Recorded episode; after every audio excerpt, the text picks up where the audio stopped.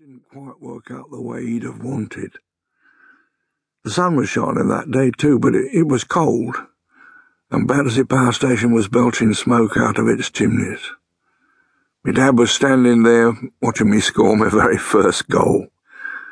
And we went off to the Chelsea match afterwards against Preston North End, and Chelsea lost.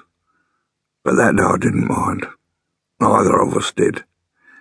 Happy as a lark I was, and so was my dad. He carried me all the way home on his shoulders. never said much. He never did. But he was proud of me that day. I know he was.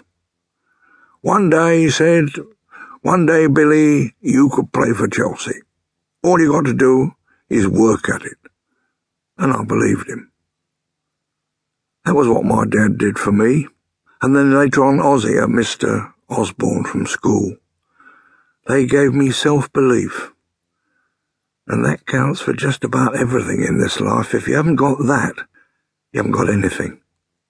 And I should know. Like that scrawny kid out there, I was a natural. I had a lucky gift. For a start, I was nippy, and I was best out on the wing, the right wing. No one could catch me out there. I was faster than all the kids twice my age, and somehow I could always make a football do whatever I wanted it to. It just came easy to me. I don't know why, but it did. We always kept the special football on the shelf in the kitchen, greased up so it wouldn't crack. Dad had brought it back from France when he came back from the First World War. He'd found it in the mud on the Somme. The only good thing he ever brought back from that war. That's what he told me. Trouble was that he'd brought something else home as well. Gas in his lungs. I can remember his cough better than I can remember his voice. Sometimes he'd be coughing his heart out all night long, and I'd lie there listening in the dark and crying because I could hear how it was hurting him.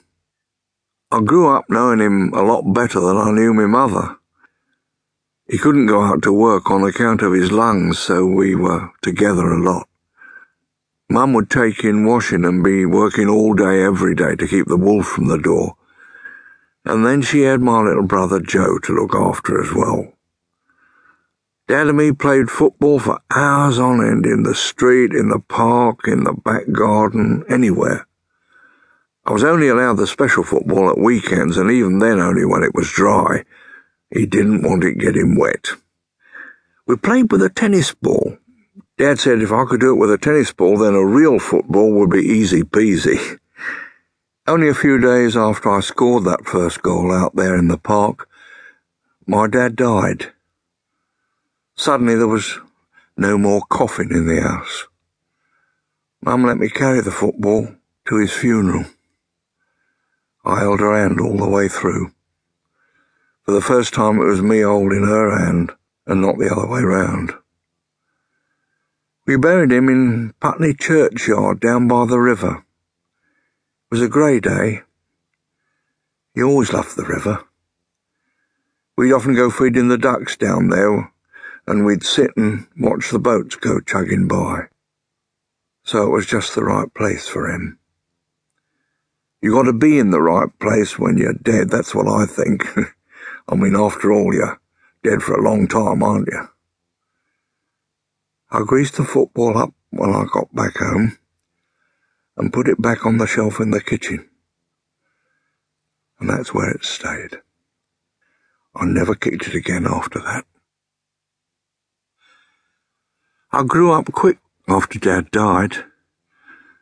We missed him, of course we did, but there wasn't time to go all tragic about it. For a start, Mum had another baby on the way. There was little Joe to look after and school to go to, and washing to fetch and carry for Mum. But every spare five minutes, I'd be out at the back with my tennis ball, shooting or heading or trapping or dribbling. I never missed a match day at Chelsea, not if I could help it. That was why I turned uh, professional, sort of, at the age of eight to pay for my ticket. But then I got caught.